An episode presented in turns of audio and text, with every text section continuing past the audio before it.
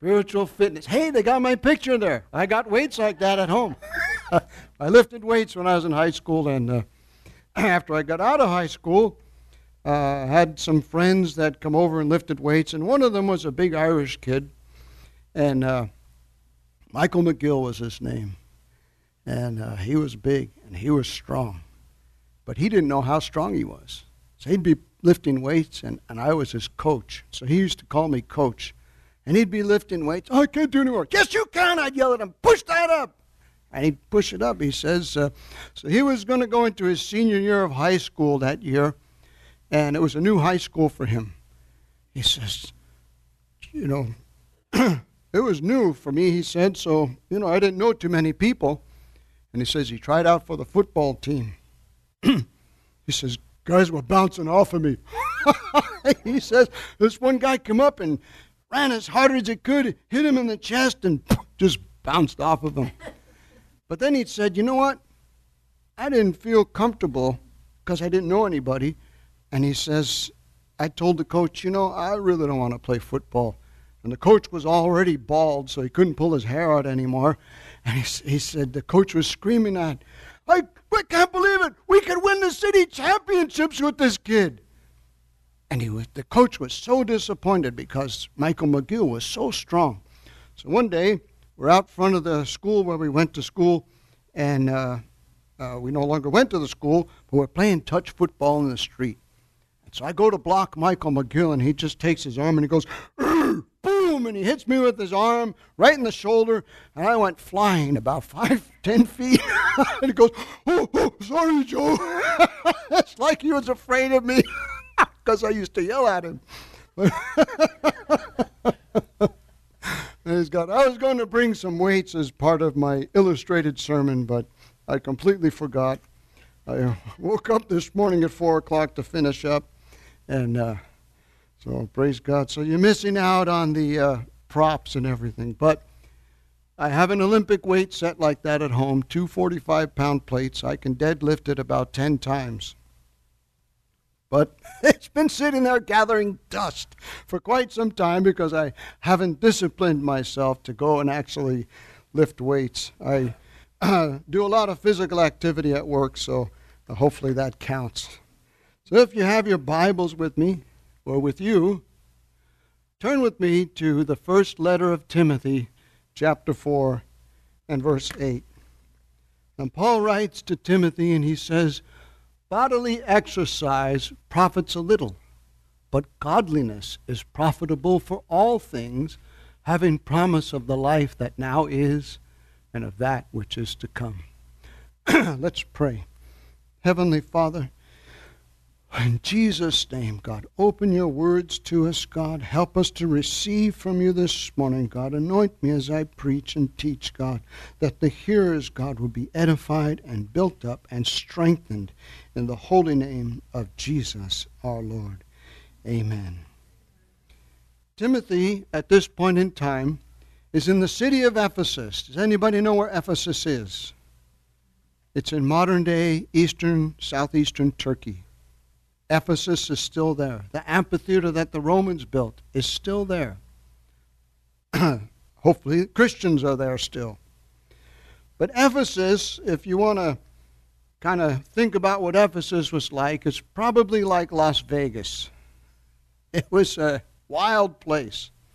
They worshipped this statue of Diana of, the, of Ephesus that supposedly fell out of the sky and it was a strange, strange cult. And so Timothy's there. How many remember in the book of Acts? Paul goes there. There's all kinds of things going on. And a man named Apollos comes from Alexandria in Egypt. He's learned in the scripture, and the Bible says he powerfully refutes the Jews, proving that Jesus is the Messiah. So Apollos is there, but he doesn't know anything about the new covenant. He just knows the old scriptures from the Old Testament. And uh, Priscilla and Aquila, they take him in and they explain to him more fully um, the way of salvation. And then Paul sends Timothy there. Timothy, at this point in time, is an evangelist. He's probably in his 30s. And this is one of three letters that Paul wrote. They're personal letters, and they're called the pastoral letters. First and Second Timothy and Titus, and these are letters to pastors that he wrote, and and it's not got a lot of uh, you know doctrine and everything in it. They're not like a, a, um, a well laid out thesis like Romans and Galatians, and he's not at this point in time having to deal with the Judaizers, where he had to in other cities where the Jews would come in and say, "Oh, you know, you you have to be circumcised in order to be saved," and and other things like that. You have to follow the law in order to be saved, and uh, so Paul's not having to deal with that. He's dealing with other heresies, and he t- and he gives uh, Timothy instructions here. And the theme of this letter is that the gospel leads to practical, visible change in believers' lives. How many know and how many have experienced that Jesus can change your life? I was walking one way, God got a hold of me, and I'm walking a different way. Thanksgiving Day 1981 in Flagstaff, Arizona, in somebody's living room, I knelt down and I said a simple prayer. I said, Jesus, be the Lord of my life. And my life changed, and it hasn't been the same since. It's been an adventure, to say the least. Hallelujah. And so Paul is dealing with truth versus false teaching. He mentions a couple of guys in his letter. He says, uh, You know what? I've turned them over to Satan. That's how bad these guys have got off track. That's just, just let them go. Let God deal with them. Let uh, whatever happens, happens to them. And so here's Timothy, and he's working He's a young pastor there, he's an evangelist, he's teaching and preaching. And in his personal letter, Paul makes this statement here bodily exercise profits a little. How many know that that's true? Bodily exercise profits a little. As you exercise uh, in your brain, uh, there are chemicals released called endorphins. They're feel good chemicals. It's like James Brown. Good because he's got something going on. How many know? Believe God. We've got something good going on because we've got Jesus. Hallelujah. We've got the Holy Ghost inside of us. Hallelujah. Living his life through us. It's exciting to live for God. Don't let anybody ever tell you, and don't ever let uh, anyone think that living for God is boring. Oh, man, can't have any fun. Fun? Ha! You call that fun? Man, if you could look down the road and see the consequences of sin, you would not call it fun. You would say, Woe is me! Oh my God, what am I doing? I got to get out of here. I left, I was telling uh, uh, Chip, I left New York City because I was about to get in a lot of trouble. One of the people I started hanging around with, his older brother, was uh, in a, a very bad organization, which name I'm not going to mention, but um, they're very bad, to say the least. Every f- new friend I was meeting through this friend, so called friend, was either just getting out of jail or getting ready to be sentenced. And I thought, hmm, uh, this is not good. so I had already come out to Arizona uh, for a visit one time uh, back in 1977 and uh, or 79 and then not back in 1981 god brought me back out and saved me and set my feet on a different path. Hallelujah. So bodily exercise. I want you to take a note of this word exercise. In the greek it's the word gymnasia which we get the word gymnasium from. Duh I like Greek. It's pretty, you know, straightforward. Gymnasium. That's not somebody's name. As uh, I saw many years ago on, uh, what was the name of that show with the dog and the uh, Mr. Peabody? he was explaining how we got the name gymnasium. Haven't you ever heard of gymnasium? Well, that's not what this is talking about. This is talking about gymnastic exercises. This is talking about physical activity, strength training, if you will. And uh, so, in, if you think about it, in 1 Corinthians chapter 9, verse 27, Paul the apostle writes, and he says, I discipline my body and bring it into subjection. In other words, he's controlling himself. He's saying, like, like this morning, God woke me up at 4 o'clock in the morning, and I felt like, well, the alarm doesn't go off until 5.21, and I can hit the snooze button for nine minutes, and it'll be 5.30 I can wake up. I thought, you know, God's been waking me up a lot in the middle of the night, and uh, I ought to pay attention. Can you say amen? Anybody have that happen to you? God wake you up? I had an awful dream, and it woke me up, and I thought, you know what? I'm going to go in my prayer room. this is this dream was really not a good dream. I'm going to go in my prayer room and I'm going to study and I'm going to discipline my life and say, you know what? That's it. I'm tired of rolling over and hitting the snooze button. I'm not doing that. I'm going to get up and I'm going to make my body and my mind do what I want it to do, and that is serve God. So, um, Paul was also writing because there was um, this group called the ascetics. Ascetic, I guess that's how you pronounce it. And it was someone who renounced social life and comfort for solitude, self mortification. What a horrible word, mortification. You know what that means? It means you're dead. It's, we're mortified. We're self mortification. In other words, denying of yourself to an extreme. Religious devotion and ascetic uh, can also be a hermit or recluse. How many know you cannot do much for God if you hang out all by yourself? You could be a committee of one. Hey, I got a fresh battery. Hallelujah.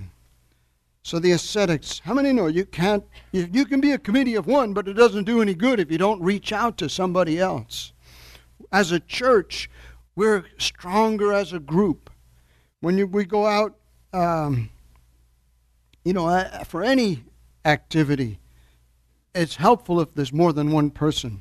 But a hermit or a recluse, you're a person like that is all by themselves. They're lonely they're not talking to anybody but God. And you can't do much for God in that situation. The funny thing is that this word ascetic, or an ascetic, a person who renounces social life and comfort, comes from a word meaning athletic. But it also means someone who practices self denial. It also could describe a monk, but it literally means to exercise. To be ascetic means to exercise. Excuse me. But we want to exercise in a situation where we can influence other people. How many have ever seen these uh, people that they call themselves an influencer? I'm an influencer. I'm an internet influencer. So I was watching this one uh, young lady. She's so upset because her and her boyfriend were influencers and they wanted this hotel somewhere to give them a freebie. So the, this guy gets on and he says, Well, think about this. If you're the hotel manager uh, and you give out freebies to people, uh, how are you going to pay your staff? How are you going to pay for the bills? If everyone comes, you know, and says, uh, well, you know, we'll give you a good review if you give us a freebie. So how about if you pay for it and you get some value out of it, and then you can give us a good review? That way we have some income, and you just don't get a freebie. Praise God. And we want to influence people for the kingdom of heaven. One of the ways you can influence things is by registering to vote and vote. It should be your civic duty to vote. I told my oldest granddaughter when she became a voting age, I said, Well, let's go vote. And she said, No, I don't want to. And I said, Oh, really? Think about this. Think about how many people gave up their lives so that you could have the right to vote. Oh, Grandpa, you're making me feel guilty. I sure am. Let's go vote. Okay. Praise God. Hallelujah. So Jesus said, in Matthew chapter 16 and verse 24, 25, and 26, which is also in Mark chapter 8, verse 34, and Luke chapter 9, verse 36, Peter gets a revelation. Who do men say I am? Who do you say I am? Jesus says, or Peter says to Jesus, You're the Messiah. God has given you a revelation, and now we're going to Jerusalem, I'm going to be killed. And Peter says, No, no, no, no, that's not of God. And what did Jesus say to Peter? Get thee behind me, Satan. One minute he's saying, You got a revelation from God. The next minute he's calling him Satan. It's like, Whoa. But Jesus said, If anyone, any man will come after me, any person, let them deny themselves, take up their cross, and follow me. For whosoever will save their life shall lose it, and whoever will lose his life for my sake shall find it. This doesn't necessarily mean that we're all going to be martyrs. But are you willing to give stuff up for the kingdom of heaven? If God deals with you, or God tells you, you know what? Get rid of this, or give this, give this to so and so, give this up, give that up set stuff down that distracts you from the kingdom of heaven. Can you say amen? For what is a man profited if he shall gain the whole world? It's impossible for one man to gain the whole world. Can you say amen? Jesus is using an example. What you put your affections on is going to determine quite a bit the outcome. And he goes on to say, what would it profit you if you gain the whole world and lose your own soul? What will you give in exchange for your soul? Nobody can save themselves. Only Jesus can save a person. Only Jesus can save a soul. And as far as athletics goes, and exercise and profiting, in 2 Timothy chapter 2, Paul writes and he says, If anyone competes in athletics, and he's talking about the Olympic Games and this He's not crowned unless he competes according to the rules. I read in a commentary years ago that Olympic athletes in that day and age had to take a vow that, yes, I have been in training for so many months before the games took place. And if they were found out to be lying, it was a death penalty. Can you imagine our modern day sports heroes Oh, no, I haven't taken steroids. oh, really? And then they do a test and, aha, they're lying there, huh? Okay, well, instead of just their contract being uh, destroyed, can you imagine they get it? That's it. You're over. You're dead. Praise God. Maybe that would put the fear of God in some of them.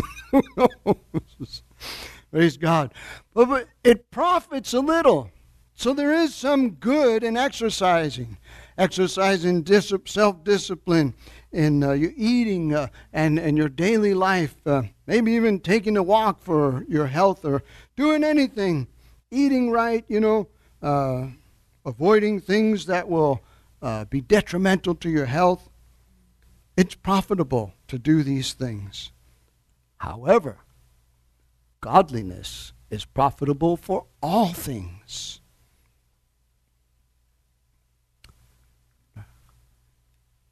now. Everybody say now. now. Not tomorrow, but now. 1 Timothy chapter 6 verse 6 Godliness with contentment is great gain. Such a profit. What profitability? Anyone that's in business, you're in business to make money. My employer hired me to make him money. Years ago, that was a revelation to me. I thought my employer hired me just to share the wealth. And then somebody, no, he hired you to make him money. Oh, that made a whole big difference. Godliness with contentment is great gain. So I looked up this word godliness because Paul uses this word quite a bit in his letter to Timothy. in Vine's expository dictionary of Greek New Testament words, this is the Greek word eusebeia, it means to be devout. It means to be warmly devoted in the dictionary, to have a heartfelt or sincere attitude. It also comes, the word devote is related to being devout, means to give or apply attention and time completely to some activity or purpose. Jesus is devoted to you and I. I think that is some one of the most amazing scriptures that Jesus lives forevermore, making intercession for you and I. Isn't that awesome? Jesus is in heaven, seated at the right hand of the Father, praying for me and you. How many get a hold of that? Jesus is interceding for us. Saying, God, they need help. God, do something. Pour out your spirit here. God, open this door. He's our advocate, our defense lawyer. It's under the blood. It's okay. He's, they're going somewhere. They're in the kingdom. Glory to God. So Jesus is devoted to us. It also means to set apart or to dedicate or to consecrate something. Uh, devotion is synonymous with addiction. Glory to God. What's a wonderful addiction? I remember listening to a, a young man. He's a graduate of uh, one of the uh, programs. I believe it's the, um, uh, what's the one that, um, not Youth on Their Own, the one that David Wilkerson started. Teen Challenge.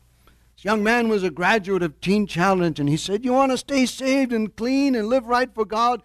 Get addicted to the Word of God. In the morning when you wake up, Look it up. Read something. Get the Word of God in you.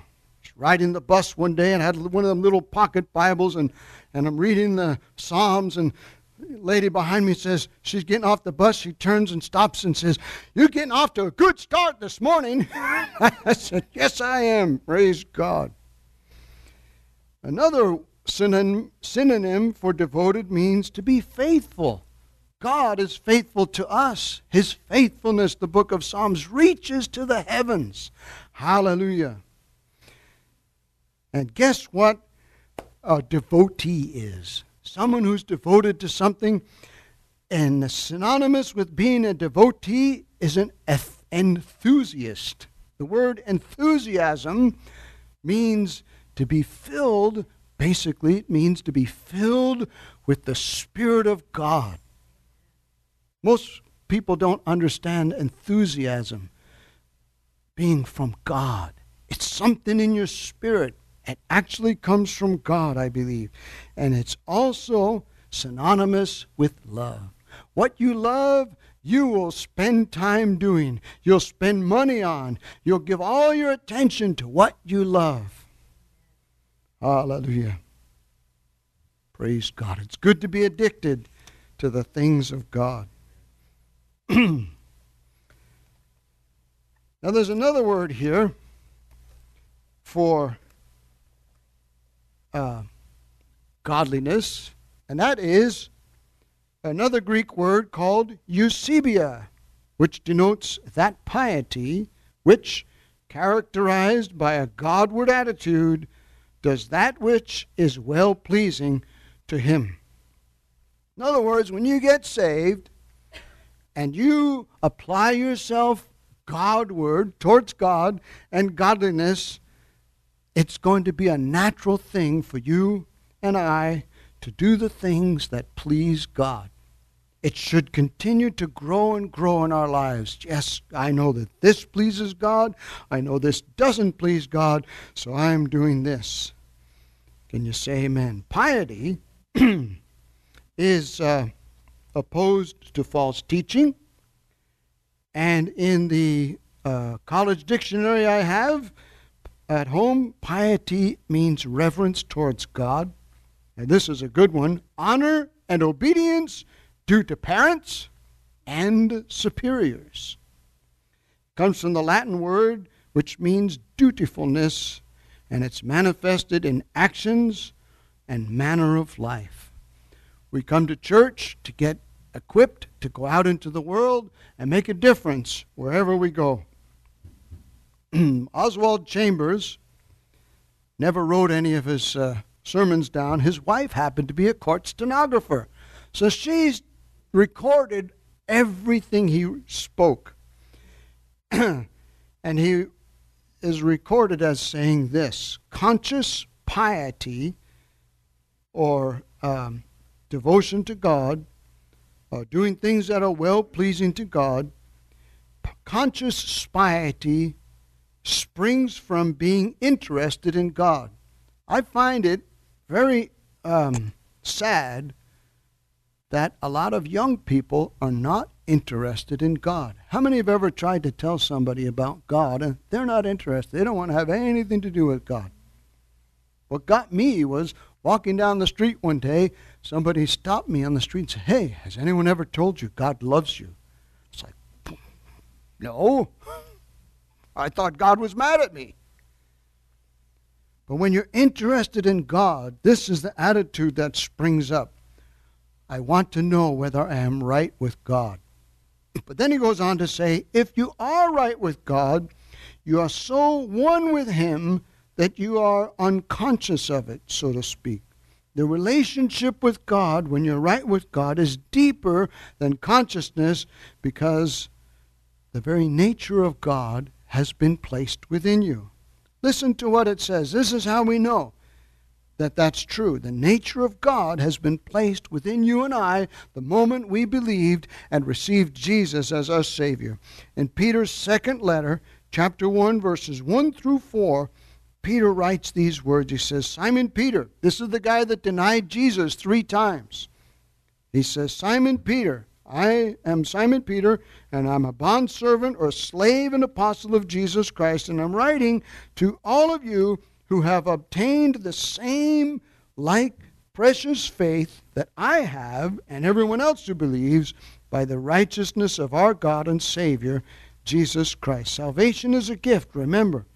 He goes on, he says, Grace and peace be multiplied to you, knowing God and of Jesus our Savior. Verse 3, he says, His, his divine power has given it's already done, has given to us all things. We'll go back one slide. All things. There's that same saying. His divine power has given to us all things that pertain to life and godliness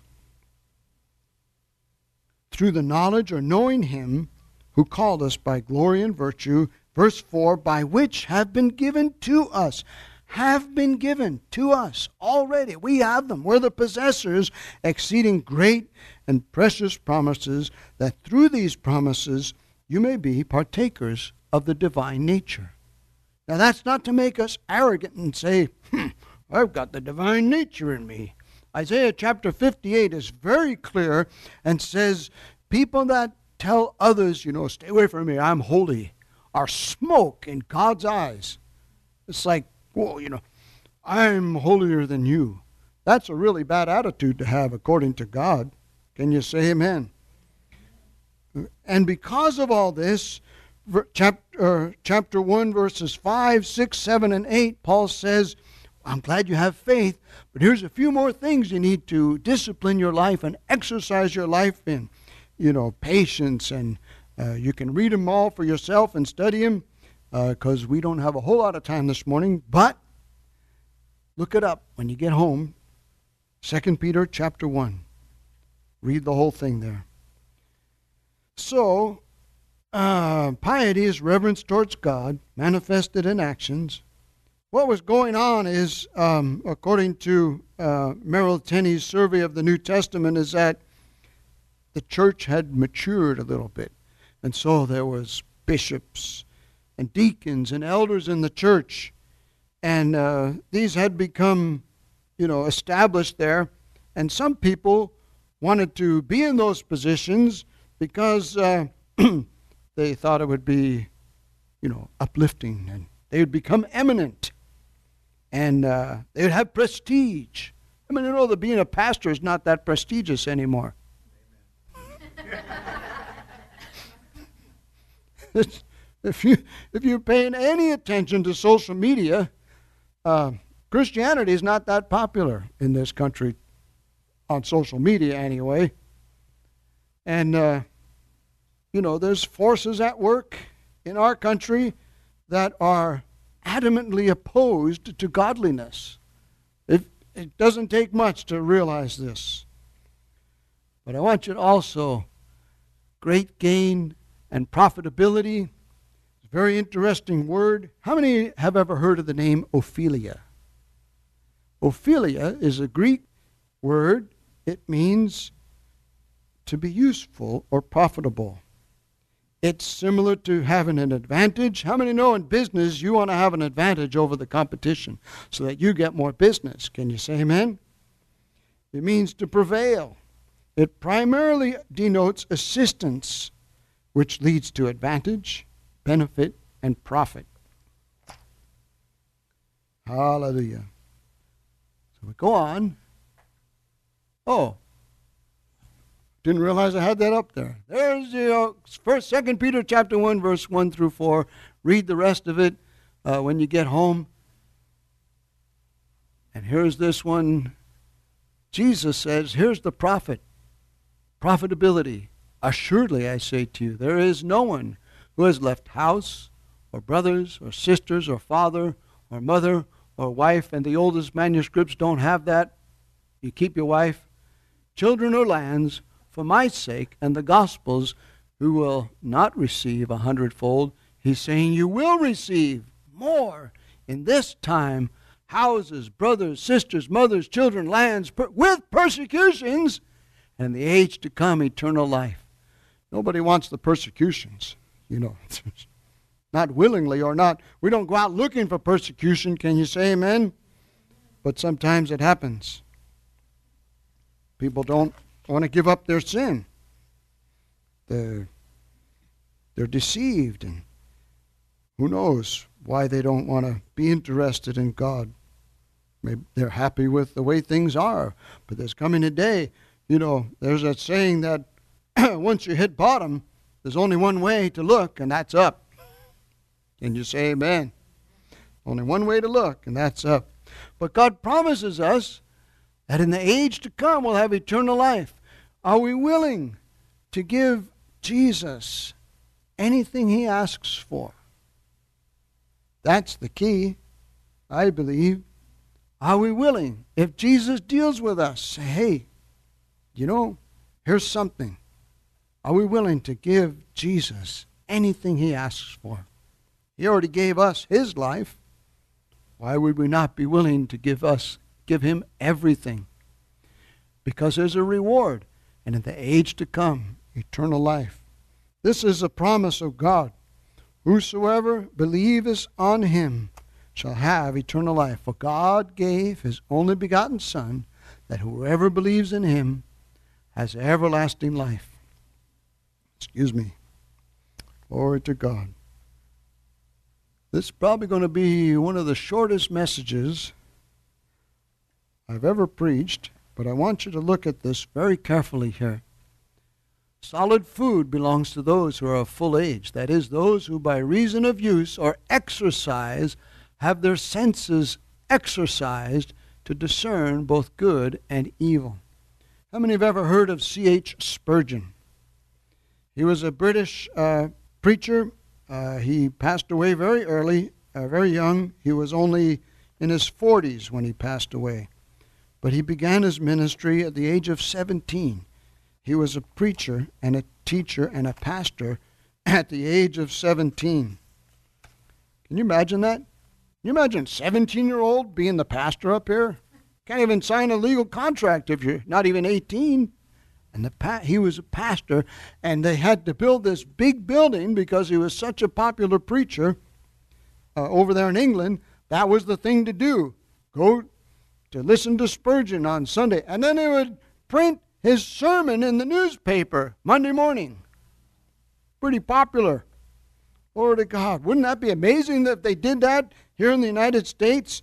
Wow, let's go, let's go to church. Praise God. Let's read the sermon. They printed it in the newspaper. I've never seen anybody's sermons printed in the newspapers around here. Well, he had a very interesting if I can find it here. Here it is. Very interesting take on discernment. Discernment. How many know that in today's society, discernment is discrimination? It's a bad word. You can't discriminate. When I was a kid, having a discriminating palate or a discerning uh, spirit or being a, dis- a person of discrimination or discernment was a good thing. And now things are turned around. So, discernment, he said, both good and evil. Remember what the devil told uh, Eve? You will know the knowledge of the fruit of good and evil. What's the difference? If they didn't eat that, we were just no good. But now we have to discern between good and evil so we can choose good over evil. But C.H. Spurgeon, Charles Spurgeon, said, discernment is knowing the difference between right and almost right. That's a big difference.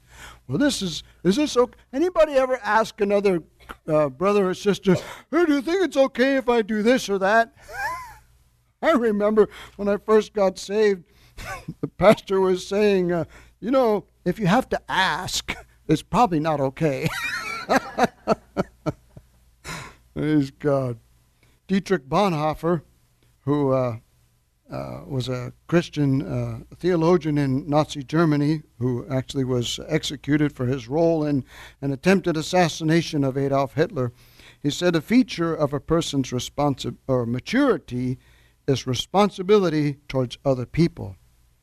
He must let himself be controlled or ordered or restricted. So, people, when we, we mature, those who are full age, those who are mature, we should be able to serve others. Can you say amen? But we also want to make sure we know the difference between good and evil.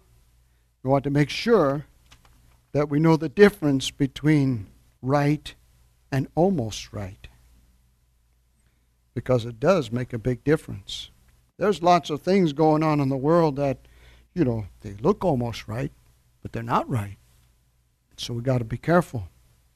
Today, September 1st, in the year 1845, Adoniram Judson, who was the first missionary from the United States ever, he had been in Burma, Southeast Asia for years, went through horrible, horrible stuff. His first wife died. Another couple who had gone over there with them, the husband died. Three years later, he married the wife, the widow, and on September 1st, 1845, on their way back to the United States for his wife Sarah's health reasons, she passed into eternity. They were on the island of St. Helena off the coast of Africa, but they had been laboring in Burma, reaching out to a group called the Karen people. And glory to God, the Karen people I believe it's like 40% of them are still saved today over there, in, and they're a persecuted people. But I thought that was interesting that here was a man who gave up everything. He left some of his children in Burma while taking his wife back, and one of the kids died. His first wife died. His second wife, two of their kids died over there before they even left and he gave up a lot. But his wife on her deathbed said, I'm going to see Jesus. Praise God. So we have hope. We have a reward waiting for us. Can you say amen? Someday we're going to see Jesus face to face. Someday all of our troubles will be over and we'll be in glory never to leave again. We will be able to experience the fullness of the love of God. Right now, we have a taste. How many have ever really felt the presence of God in a powerful way? I can just imagine. Multiply that. I've felt God touch people when I prayed for them. I've felt God touch me, and I can just imagine, like that song says, I can only imagine what it's going to be like. We have a hope of a reward